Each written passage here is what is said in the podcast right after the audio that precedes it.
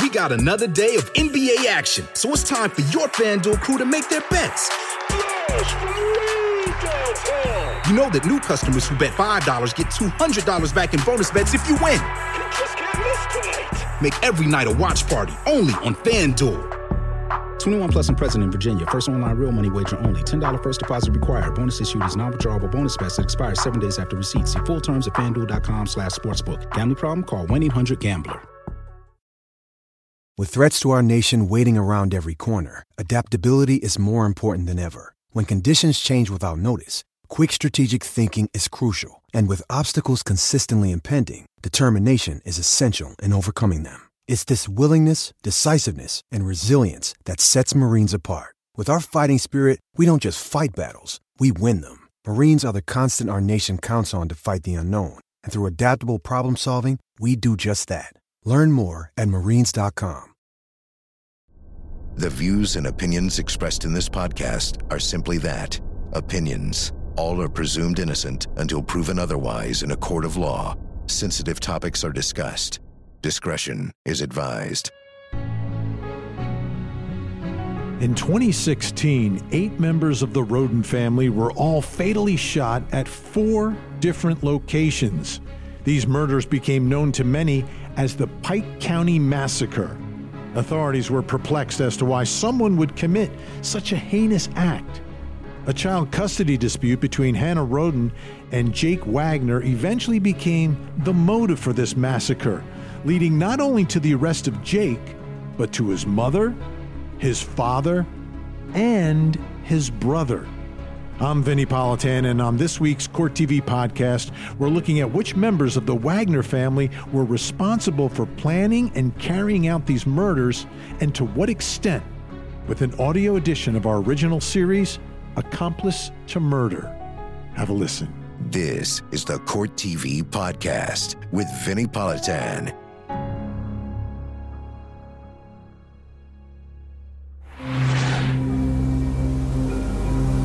Traveling today to Piketon, the scene of the Pike County Massacre, where eight people from the same family were all shot and killed execution style as they slept.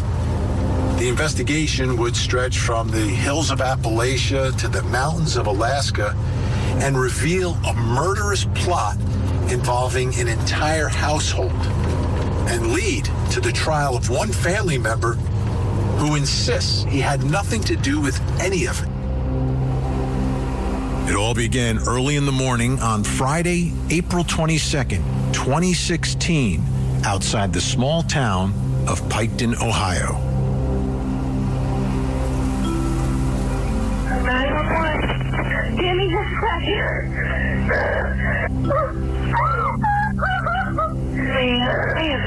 What's going on?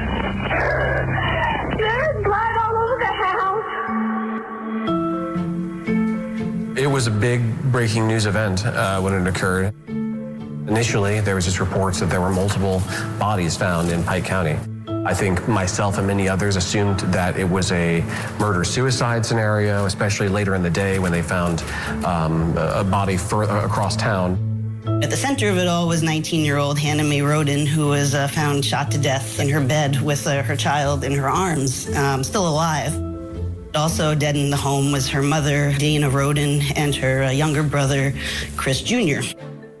Her father, uh, Chris Sr., was also found shot multiple times with his uh, cousin, Gary Rhoden, just a few feet away. A couple miles away was the home of uh, Hannah's older brother, Clarence Frankie Rhoden, and his fiancee, Hannah Gilley, dead in their beds with their young child uh, lying between them, covered in blood, and another child in the home also alive. And then finally, a few miles uh, down the road was uh, the camper where Kenneth Rhoden lived, also shot dead. There was fear, there was shock, and it was definitely a community that felt like they were in danger. Eight people dead, and God knows who did it. Lots of people told us that they slept with their guns loaded. It was like a bomb being dropped. I had never even heard of a homicide like this. It was very, very, very shocking. Law enforcement initially had few clues about who could have committed such a horrific crime. We have one person who is armed and dangerous. There may be more than one. And maybe two, there may be three. We, we just we just don't know at this point, you know, how many people we're, we're really talking about at all. Well, just about everyone in this tight knit community in Pike County had some connection to the Rhodens. They were definitely a big, sprawling family, tight knit and deep roots in the community. It's a small town, everybody knows everyone. Things like that don't happen here. Everybody was shocked, sad for the children that are left behind. As days passed with little information coming from law enforcement, one theory kept resurfacing. People who knew them also knew that the Rhoden family had this marijuana grow operation and that Chris Sr. was kind of at the head of it and that Kenneth Rhoden, you know, was a big contributor.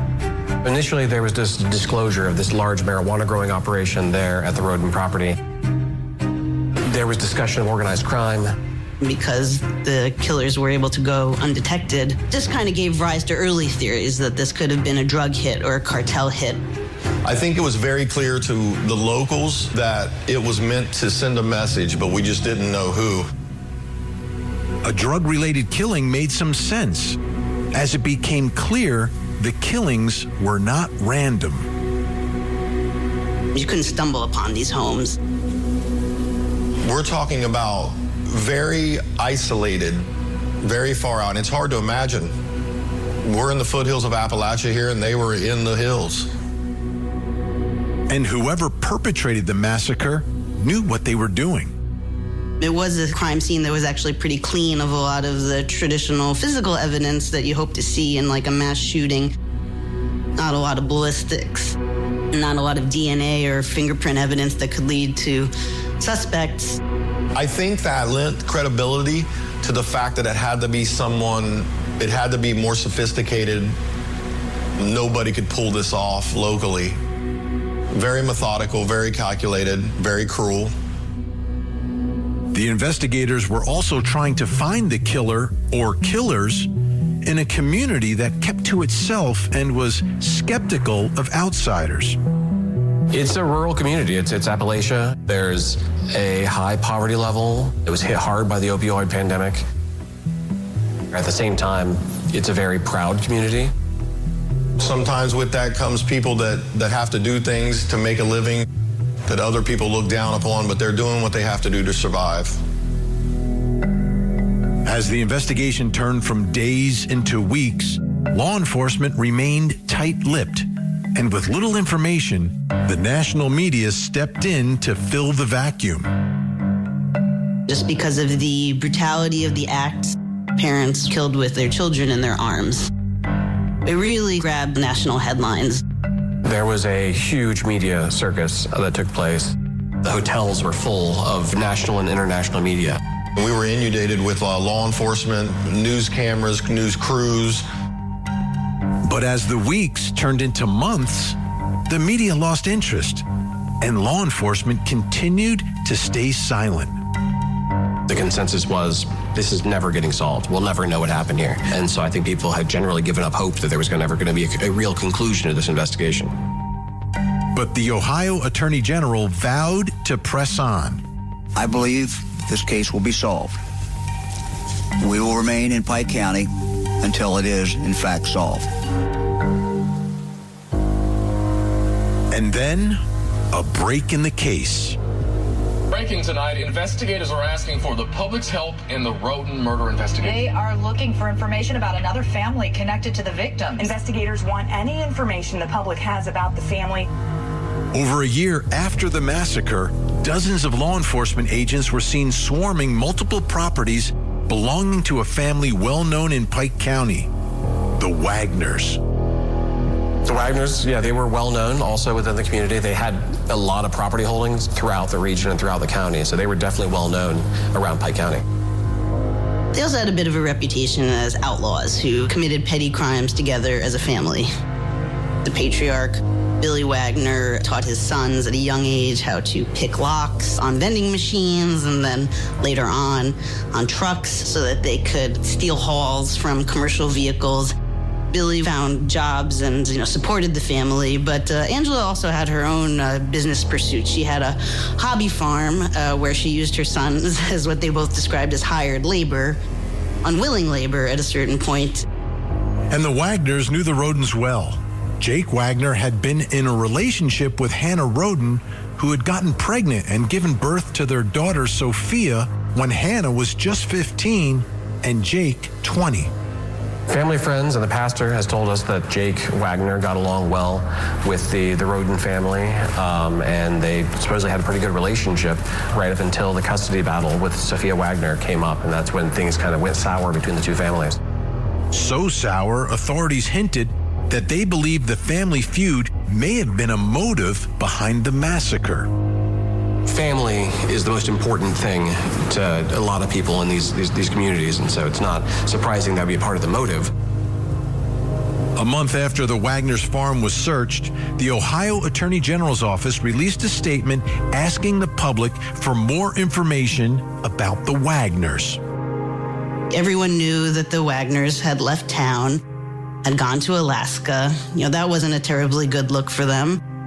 Up in Alaska, the announcement generated a huge number of calls to police, and media reports revealed that the family was living on the Kenai Peninsula a few hours southwest of Anchorage. That was a notable step in the case because it's told everyone that, hey, these are people that are definitely like right within the scope of law enforcement, and they're clearly just waiting for them to screw up somehow.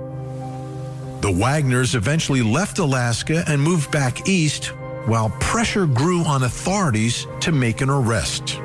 The public was dying to know when will this family, you know, face justice? Because by this point, especially in Pike County, you know, all eyes were on them. On November 13th, 2018, nearly two and a half years after the brutal execution of the Rhoden family, Ohio authorities issued arrest warrants for Angela and Billy Wagner and their sons, Jake and George. These four individuals are now in custody for allegedly committing this heartless, ruthless, cold blooded murder.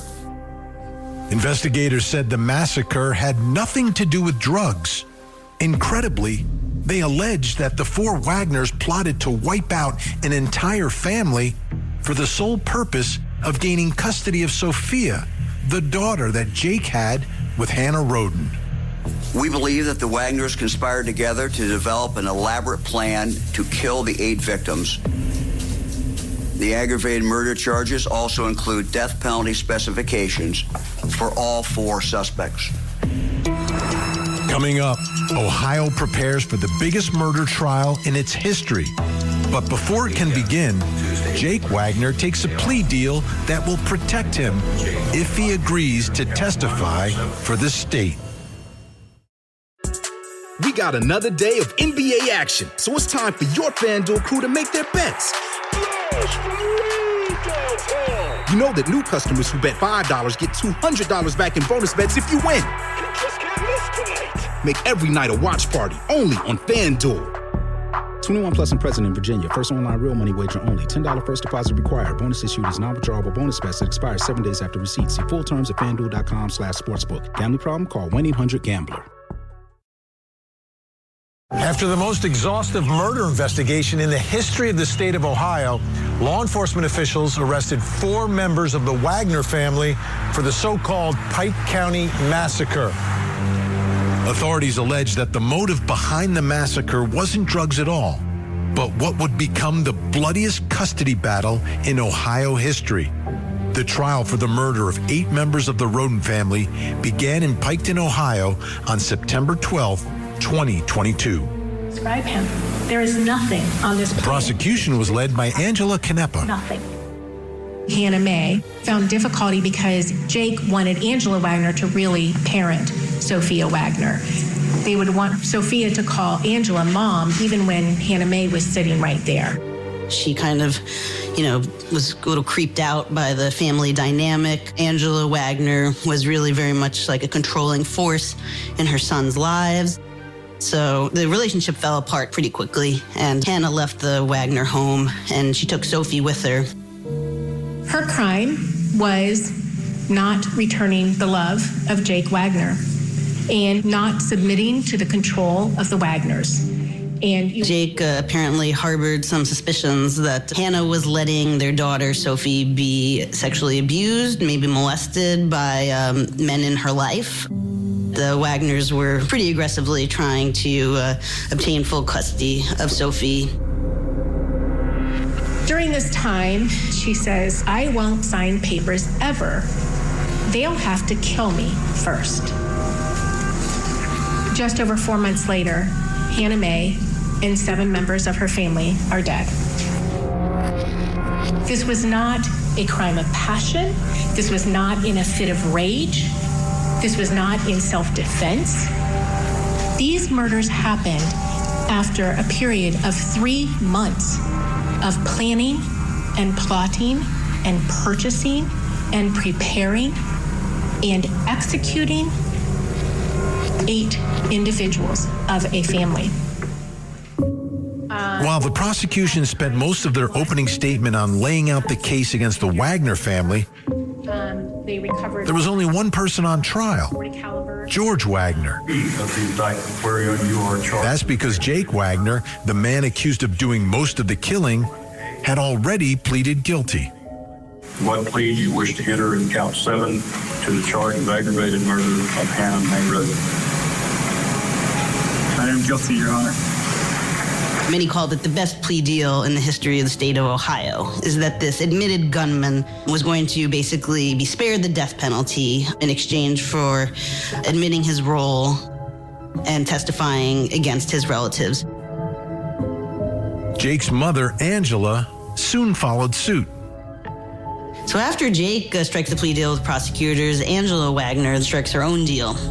She also avoids uh, the death penalty uh, by admitting her role and implicating uh, her sons in the uh, plot to kill the Rhodens. George Wagner was represented by John Parker and Richard Nash, two very aggressive defense attorneys. This is a trial about the state of Ohio against George Wagner. It's not the Wagners. It's not Billy Wagner. It's not Angela Wagner, nor is it Jake Wagner. This is all about George.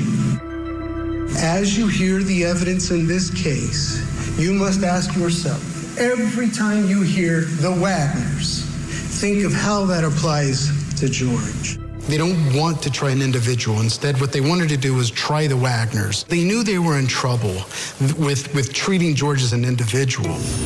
After his mother Angela and brother Jake pleaded guilty, George Wagner was on trial and facing life in prison for being an accomplice to the murder of eight members of the Rhoden family. It was a brutal crime that the prosecution spent three days making horrifyingly real. Timothy Dickerson was one of the first responders to Dana Rhoden's house, where he discovered the bodies of Hannah May, her mother Dana, brother Chris Jr., and a survivor. You found the three deceased individuals in there. Once you'd seen that, what did you do? Well, one thing that happened was I noticed uh, there was a baby in the bed. Either I made a noise or there was a noise because the baby's arms came up. And I hollered for them to get a medic. Could you give us an approximate age of the little baby, if you could, Director Dickerson? Um, I learned later that the baby was three days old. It was very, very tiny. Um, I just glanced around the Justin Waring responded to the home of Frankie Rhoden and his fiancee, Hannah Gilley. There was a young child that was probably four or five years old that was running around in the yard. And then there was a um, infant child who was around six months old. And did you notice anything unusual about the infant? The infant was covered with blood. James Manley, Dana Rhoden's brother, was also on the scene. Well, I walk up to the yard and see the Frankie's baby covered in blood. And there's blood everywhere. Specific. It's on the body, on the bed, on the walls. While investigators had plenty of evidence of a brutal crime, they had almost no DNA or fingerprint evidence linking the Wagners to the shooting. So they painstakingly reconstructed the Wagners' purchases prior to the massacre. The prosecution's case is that this is a family that operated together in everything they did.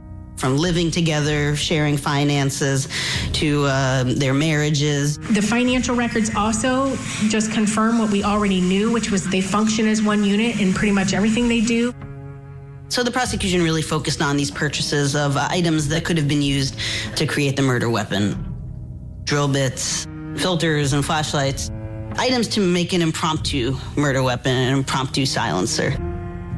And one person's name surfaced repeatedly in relation to those purchases. Who was the owner of this account? George. With respect to other purchases on that credit card, uh, flashlights, and then the purchase of Waverly Rural King, again, only listed owner of that credit card at that time is this defendant, George Wagner, correct? Correct. While investigators found no clear physical evidence linking George Wagner to the crime scene, they did find a set of bloody footprints. So the actual floors that were cut up and, and removed from the scene were brought to you. Yes, they were. And can you tell us what we are looking at in this particular slide? Item 21 and item 24, the ones on the end, they were a left shoe impression that corresponded with the size 11 Walmart athletic work shoe. 22 corresponded with the left size 10 and a half Walmart athletic shoe. The prosecution had video of Angela Wagner entering a Walmart, not exactly a smoking gun, but then investigators unearthed a receipt showing what she had purchased that day. These are the Walmart brand athletic shoes, size 10 and a half, and it would match the SKU for the receipt from the trailer at State Route 41. And obviously, But some of the most compelling testimony would not come from the crime scene, but from a woman who, like Hannah, was accused by the Wagners of abusing Sophie and lived to tell the story. Before moving north to Alaska, Jake went to court and obtained sole custody of Sophia Wagner. Elizabeth Armour met Jake Wagner at a church the Wagners attended in Alaska, where she sometimes worked in the nursery. I had come out of the nursery for taking care of the children. Jake was at the other end of the hallway, kind of noticing me. At some point, did your relationship with Jake become more serious? Nine months after I met him, he asked me to marry him. The couple got married just a few months later. Elizabeth Armour vividly remembers her wedding night. So, um, since I grew up Amish, I didn't really have any experience with um, men. I had requested, in no uncertain terms, that we not consummate marriage on that night, um, which Jake had agreed to but did not honor. Um, and afterwards, almost immediately, he asked me for my personal information my phone passcode, my bank account access numbers, my social security card. Did you also have to sign agreements prior to the marriage? Yes, I remember Angela and them asking me to sign a paper that it was to keep me from trying to get custody of Sophia in the event of a divorce.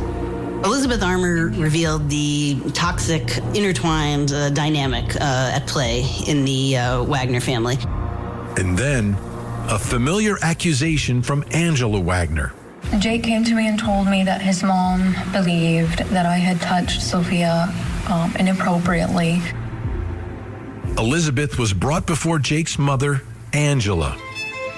I was called into the kitchen. Jake said that he didn't believe I had done it, but that, you know, I needed to explain myself. He laid it out very clearly to me that if I had done it, that the right thing to do would be to string me up in the barn, beat me to death with the baseball bat, bulldoze the barn, burn it down, and hunt down and kill my family. And that if he didn't do it, his mom would do it, his dad would do it, George would do it. Any of them would be willing to do this because it would be the right thing to do. The prosecution also played telephone conversations that investigators recorded showing Angela pressuring Jake to divorce Elizabeth. I told you, Jake, I would not trust her. I told you that. Stop thinking about yourself. You need to realize what's important.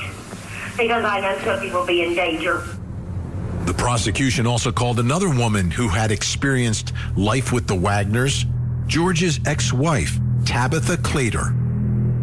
If you could just tell us what the family dynamics were there when you lived with the Wagners. Very uh, strange and controlling. Okay. And what makes you say that? If Angela made a rule, then you had to follow that rule. Did you feel when you were there that you could parent your child in the way that you wanted to? No. Tell us about that.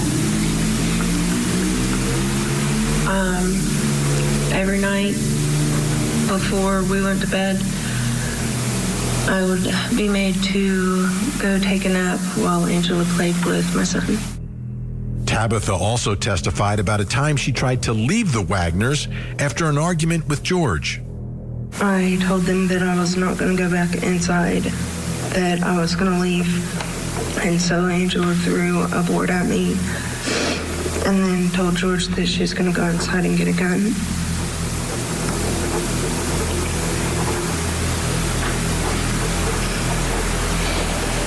When you say she threw a board at you, what kind of a board?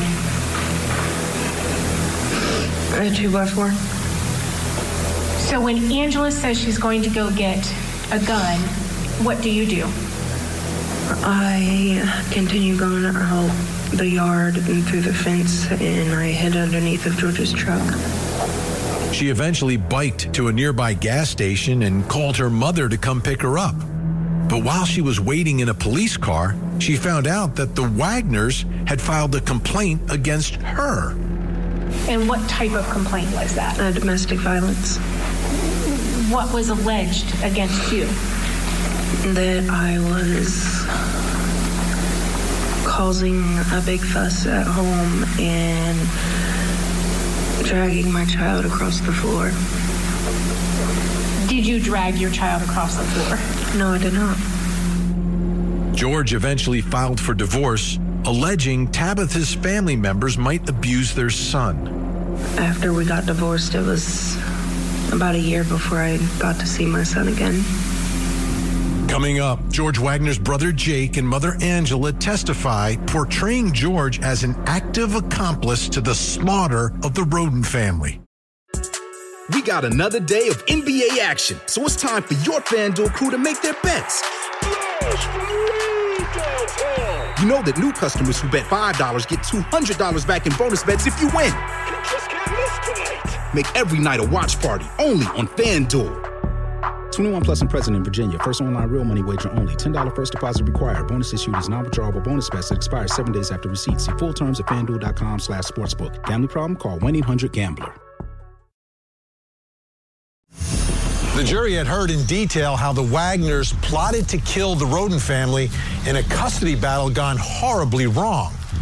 But very little, if any, of the evidence pointed towards the alleged accomplice, George Wagner. Then his brother Jake took the stand. They needed um, one Wagner, at least one Wagner, to implicate the others. It was the day really everyone had been waiting for. His lawyers managed to keep cameras out of the courtroom, but Court TV producer Emanuela Grinberg was there for Jake's testimony. Jake Wagner takes a stand and tells his jury that his brother was involved in the plot, in the conspiracy to kill these people. Jake testified that the entire family was in on the plot and that George was supposed to help kill Chris Rhoden Sr. He described how they built a false bed in the back of a pickup in which he and George hid while his father Billy drove up to pay Chris a visit. While Billy walked up to the house, George got in position. The plan was that George was going to shoot Chris Sr. from a distance, like a sniper, in a fashion that Chris would never know what hit him, would never know that Billy Wagner was betraying him.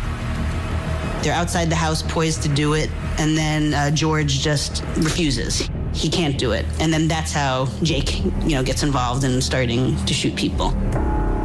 According to Jake, George stood by while Jake took a high powered rifle and shot Chris Rhoden Sr. through the door. Billy used a Glock to finish him off before shooting and killing Gary Rhoden, who was also there, while George stood by and did nothing. Just a few days later, Angela Wagner took the stand, corroborating much of the state's circumstantial case against her son George, including the one piece of physical evidence loosely linking him to the crime. She testified about her role in buying the shoes that allegedly made the bloody shoe print that was attributed indirectly to George and Jake.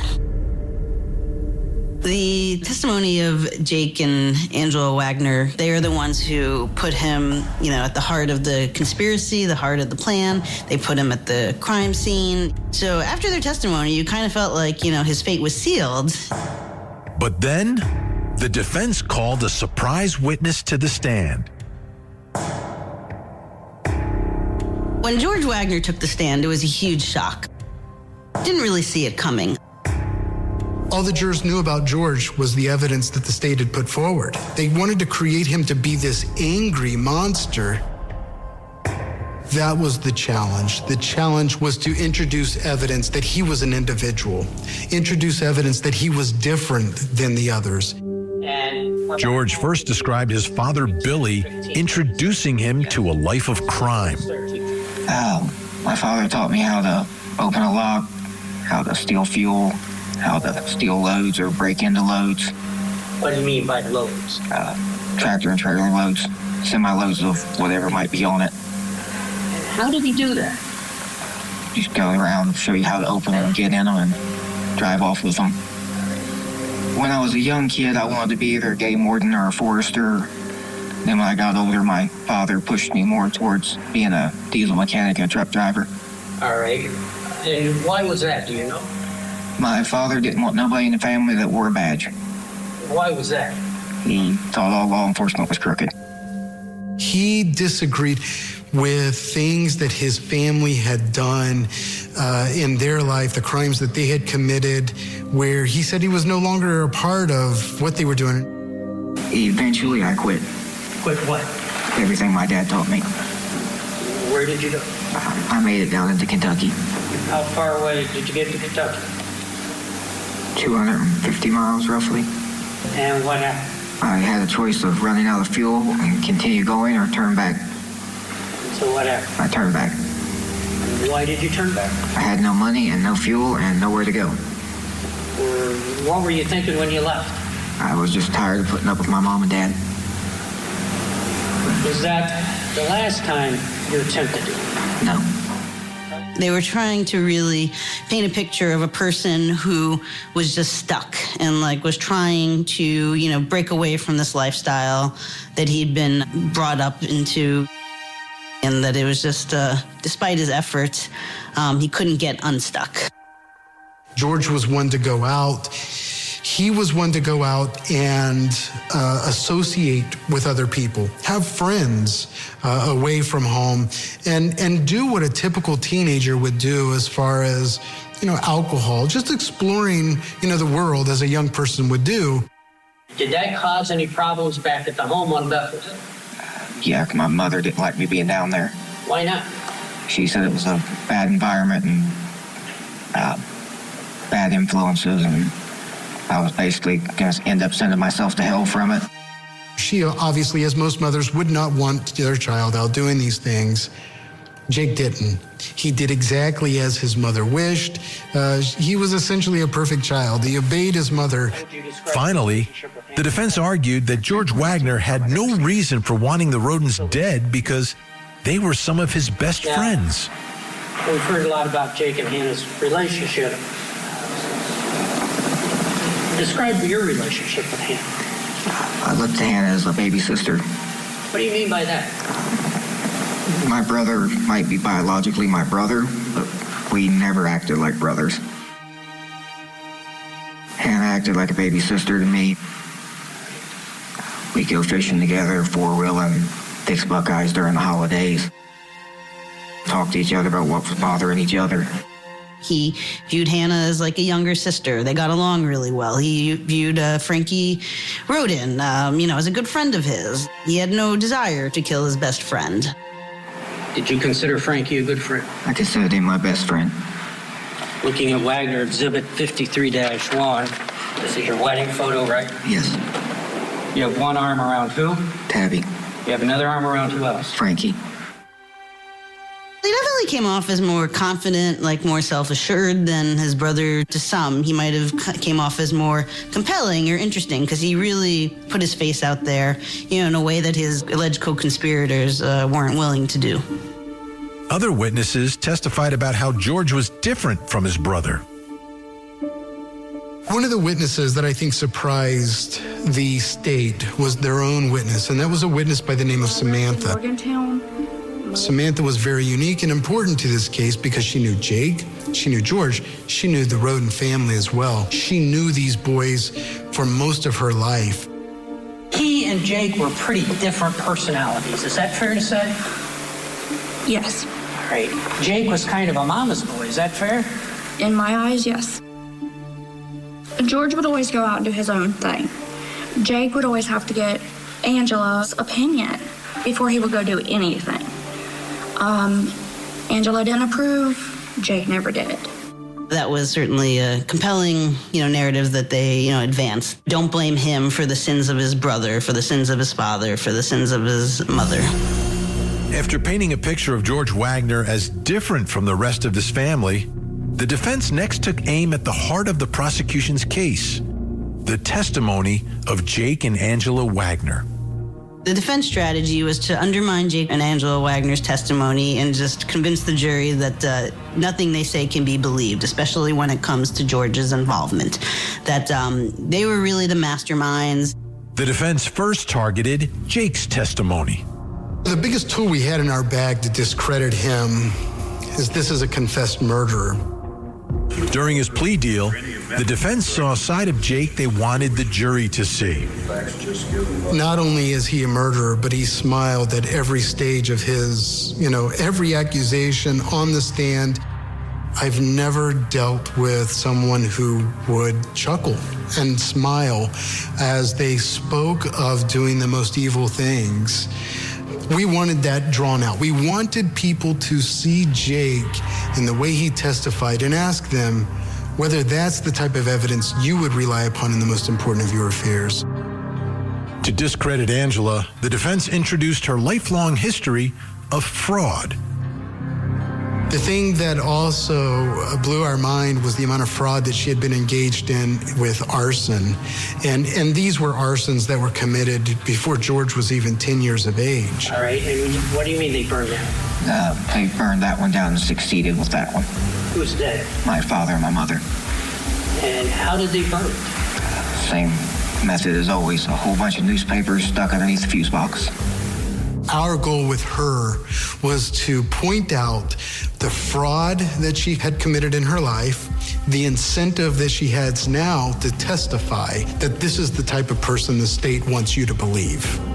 They gave enticement greater than a pot of gold to get her to say what she needed to say to convict. Our goal one was to introduce that fact, establish that she had unbelievable motivation to save her own life. What absolutely shook us to the core was that the state of Ohio is agreeing to allow Angela to one day be a free person. The jury had listened to months of testimony and heard from dozens of witnesses, including George Wagner himself. Now they'd have to decide who they believed. Was it the prosecution who said George Wagner was a willing accomplice to murder, or the defense who insisted his only crime was being a member of the Wagner family? As each minute and each hour went on, you kind of felt like it boded uh, well for the defense. There was a sense that, like, oh, wow, they must be really be considering all the evidence. We felt in our heart that a fair consideration of all of those counts and months of testimony was going to take several days to go through. But after only seven hours of deliberation, the jury returns with a verdict. When they did come back, there was just, you know, wall to wall people clamoring to get into the limited seats in the courtroom, uh, media and public. Ladies and gentlemen of the jury, have you reached a verdict? Yes. Would the foreman please, or foreperson please hand the verdict forms to the bailiff here? It's the the part that I hate most about all trials. It's knowing that everything is over, there's nothing more that can happen, and it's that split second before the juror is about to read their verdict. As to count one, it says, We, the jury, find beyond a reasonable doubt that the defendant, George Washington Wagner IV, is guilty of aggravated murder as charged in count one of the indictment. We heard the first guilty, and we knew that if we had one guilty, we had guilty across uh, all of the charges. The only thing I could do was just, uh, just a straight face and just look forward. But every guilty finding was just a crushing blow, which was disappointing. Essentially, you're finding out at that point that your life is over as you know it.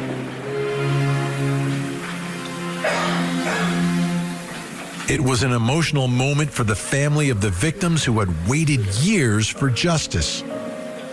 You could see, you know, the families trying to, you know, control their emotions. But, you know, in a way, you know, they couldn't help but, you know, quiet sobs and, you know, people hugging each other. This was just the culmination of so many years of heartache. For the Rhoden family, the verdict brought some closure. A little bit of peace. We still have a long road to go. We'll get there. But it was also a complicated victory. But you have to realize George Wagner is human. You know, they just didn't show it on that night. Three weeks later, on December 19th, 2022, after an emotional hearing where family members of the victims spoke of their agony and pain, Judge Deering sentenced George Wagner IV to life in prison without parole. Talking to him, it's um, it's crushing, but you know, doing what we do, we know it's not over. This is just round one is over, and that's what we told George. Your day will come. We will appeal. We will make right. The fight goes on. Billy Wagner has so far pleaded not guilty as well. His trial is scheduled for sometime in 2024. There you have it, another deep dive into a truly fascinating case. You can find more episodes of this Court TV original series on our website where they are available to stream for free. Just check the show notes for a link. And to keep up with the biggest current true crime stories, be sure to tune in to my show, Closing Arguments with Vinnie Politan, every weeknight at 8 p.m. Eastern. Thank you so much for downloading, and as always, please don't forget to hug the kids. This podcast is a production of Court TV. Go to CourtTV.com for more content, trials on demand, and to find out how to watch Court TV in your area.